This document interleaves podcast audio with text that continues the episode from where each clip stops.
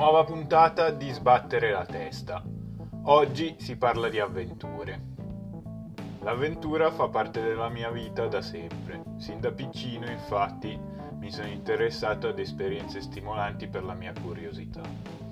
Col passare degli anni questo mondo si è evoluto a tal punto che oggi viaggiare in solitaria è una costante della mia esistenza.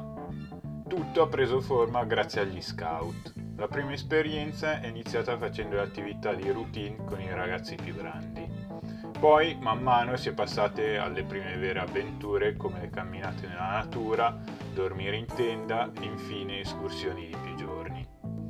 In quei momenti di lontananza dai luoghi conosciuti non ho mai avuto la nostalgia di casa.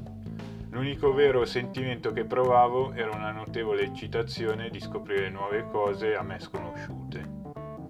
Altro aspetto che mi ha sempre affascinato riguarda il fatto di essere in prima persona responsabile delle proprie azioni. Ovviamente ne ho combinate di tutti i colori, nel bene e nel male, ma mi sono divertito follemente. Questa è stata in poche parole la mia iniziazione al mondo dei viaggi avventura.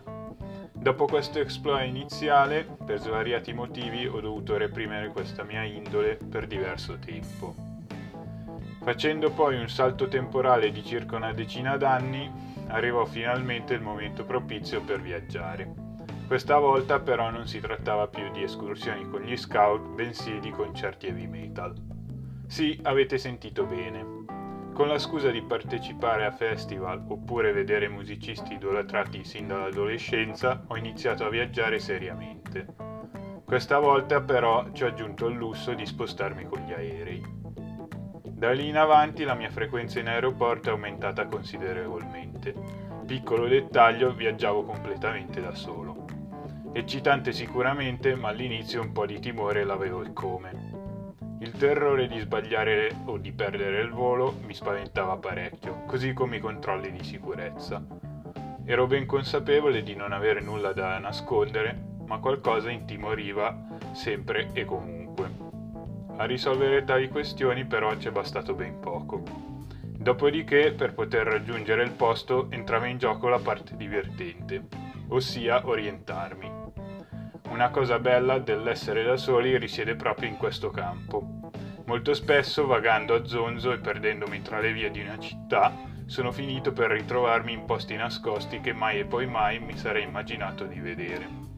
Cosa che in una comitiva è assai difficile che succeda. Altro punto a favore è rappresentato dalla libertà nelle scelte, ossia non si condizionati da nessun'altra persona se non da noi stessi. Siamo stufi, possiamo smettere.